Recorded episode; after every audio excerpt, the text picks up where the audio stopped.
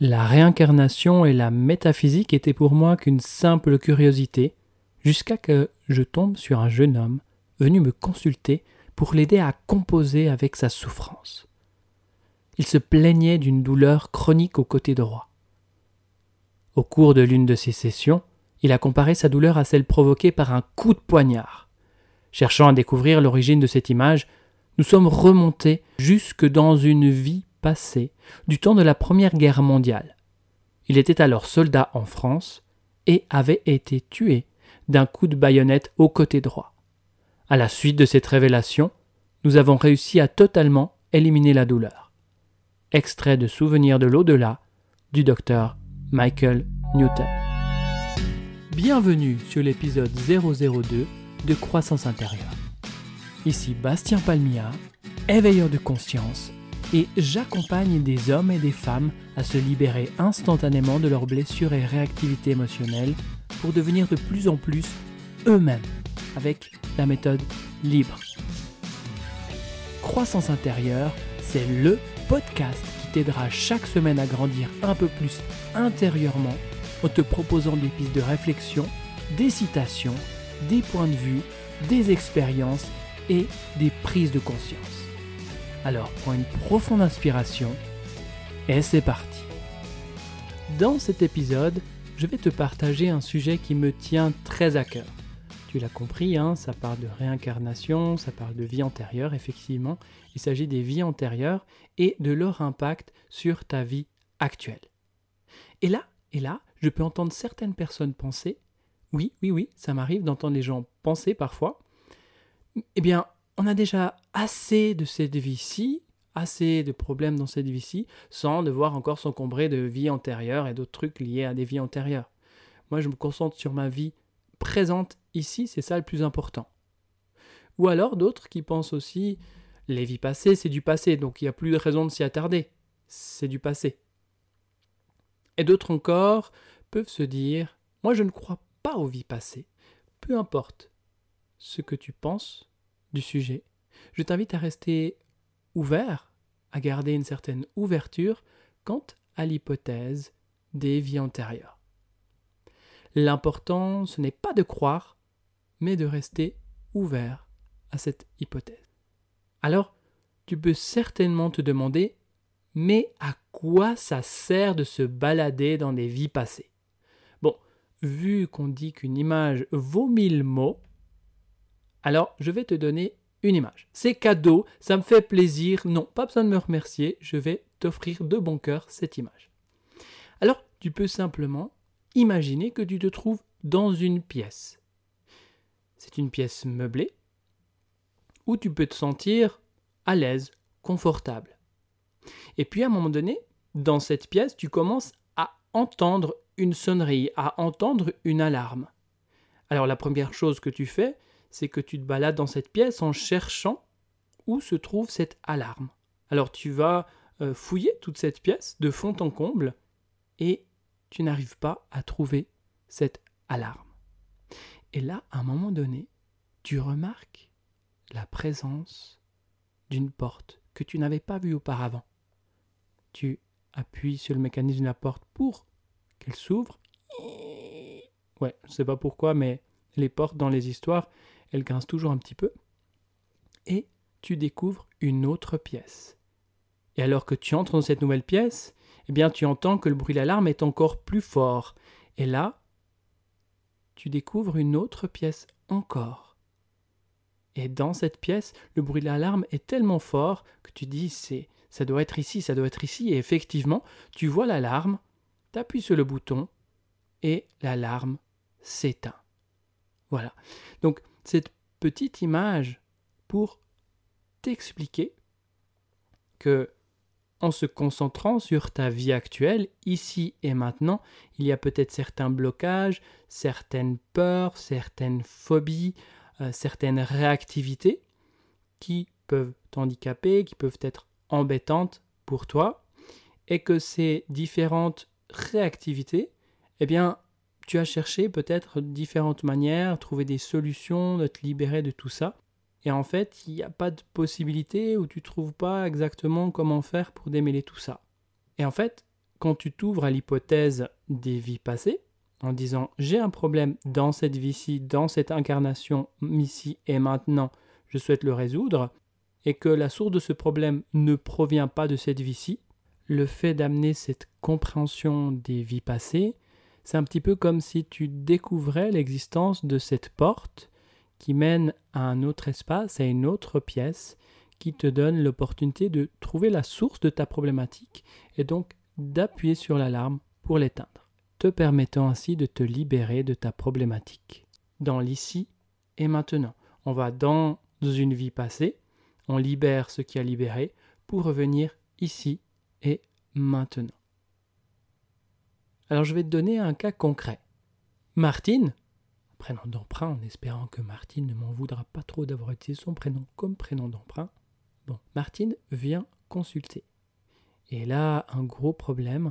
Depuis à peu près toujours, elle a une grande difficulté à faire confiance aux autres, en ses amis, en sa famille. Donc cette difficulté commence et a déjà commencé avec ses parents. Et c'est pour elle très compliqué de faire confiance à ses parents. Et vu qu'elle est jeune, qu'elle habite encore avec eux, ce souci l'handicap au quotidien. Et elle aimerait vraiment pouvoir comprendre et s'en libérer. Nous faisons donc une régression sous hypnose. La régression, c'est une technique qui consiste à ramener une personne à un moment précis de son passé afin de lui permettre d'accéder à des informations pour que, là en l'occurrence Martine, puisse accéder à ces informations pour comprendre et libérer des blocages qui l'empêchent d'avoir confiance aux autres. Durant cette expérience, Martine passe par différentes étapes pour entrer dans un état d'hypnose profond. C'est la condition pour vivre une expérience significative au travers de ses sens à elle. Et à un moment donné, lorsque je lui ai demandé de décrire l'environnement autour d'elle, elle a commencé à me décrire un environnement particulier, un environnement qui me faisait penser à quelque chose du Moyen Âge. Et c'était une femme d'une vingtaine d'années qui était folle amoureuse de son compagnon. Mais à un moment donné, celui-ci dut partir à la guerre. Et avant de la quitter, et c'était la condition pour qu'elle le laisse partir, elle lui a demandé de lui promettre qu'il reviendrait. Alors, il a promis. Ça, oui, il a promis. Et il est parti. Et pendant de longues semaines, elle a attendu que son compagnon revienne. Mais celui-ci n'est jamais revenu. Il est mort au combat. Elle lui a fait confiance. Il lui a promis qu'il reviendrait. Et il n'est pas revenu. Elle a ressenti comme une trahison. Sa confiance a été trahie. Certainement que d'autres personnes l'auraient vécu différemment, mais pour Martine, selon sa perception du moment, son compagnon l'avait trahi. Et pour éviter de revivre la douleur, la souffrance de la trahison, son inconscient installa une nouvelle croyance en elle. Je ne peux faire confiance à personne. Je ne veux pas revivre de trahison. Dès lors, je ne fais plus confiance à personne. Ce moment fut un moment très émotionnel, ce moment où elle a pris conscience que son compagnon était mort au combat et qu'il avait trahi sa confiance. Martine revivait cette vie passée dans la peau de cette jeune femme qui venait de perdre son compagnon à la guerre. Je me rappelle qu'il y a beaucoup de larmes qui ont coulé, et elle avait aussi passablement de colère par rapport à cette expérience-là. Et ce moment particulier de la séance lui a permis de lâcher, de lâcher toutes ces charges émotionnelles liées à cette expérience de vie passée, liées à cette blessure de trahison. Sachant que la croyance je ne peux pas faire confiance aux autres était intimement liée à la blessure de trahison. Donc en se libérant de cette blessure émotionnelle, elle s'est aussi libérée de cette croyance. Quelques semaines plus tard, j'ai eu de ses nouvelles. Et il m'a confié que suite à la séance, il y a eu quelques jours où elle était, elle se sentait un peu déstabilisée. Et il a très vite remarqué qu'en fait, la difficulté à faire confiance à ses parents, à ses amis, avait complètement disparu.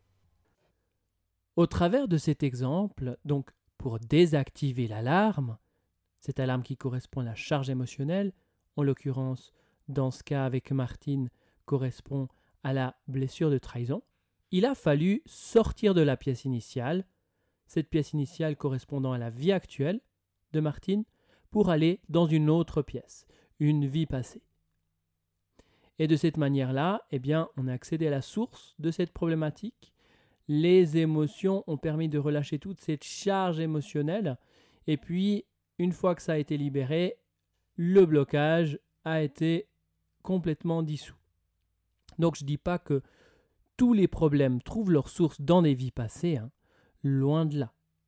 Mais il arrive que certains blocages trouvent effectivement leur source dans différents espaces et qui peuvent correspondre à des vies passées. En résumé de cet épisode, sache que les vies passées peuvent impacter ta vie. On l'a vu, et ce, même sans le savoir. En allant à la source de ton blocage, tu peux accéder à la charge émotionnelle qui a créé ce blocage et ainsi libérer toutes les émotions et autres mémoires traumatiques pour dissoudre complètement ce blocage dans l'ici et maintenant, comme Michael Newton qui l'a fait avec son patient qui avait des douleurs au côté droit. Retour dans une vie passée et pof, la douleur a disparu en se libérant de cette charge émotionnelle, charge émotionnelle associée à une vie passée. Voilà, si tu trouves de la valeur dans ce que je te partage ici, je t'invite à t'abonner sur les différentes plateformes de podcast en tapant, en cherchant tout simplement croissance intérieure. Dans le prochain épisode, je vais te parler de confiance en soi, comme on t'en a certainement jamais parlé. Je vais t'expliquer à quoi sert le manque de confiance en soi. Oui, oui, parce que le manque de confiance en soi sert à quelque chose, a une raison. Pourquoi, à mon avis, alors qu'on entend un peu partout que c'est important de développer la confiance en soi, et, pourquoi je ne suis pas OK avec cette idée-là? Et que tu peux retrouver ta confiance en toi, non en développant des compétences, en ajoutant quelque chose, mais en enlevant quelque chose qui te bloque. On se retrouve avec grand plaisir dans le prochain épisode, et d'ici là, et jusqu'à notre prochain rendez-vous, au travers des différents événements et situations que tu vis, continue sans cesse de croître intérieurement. Merci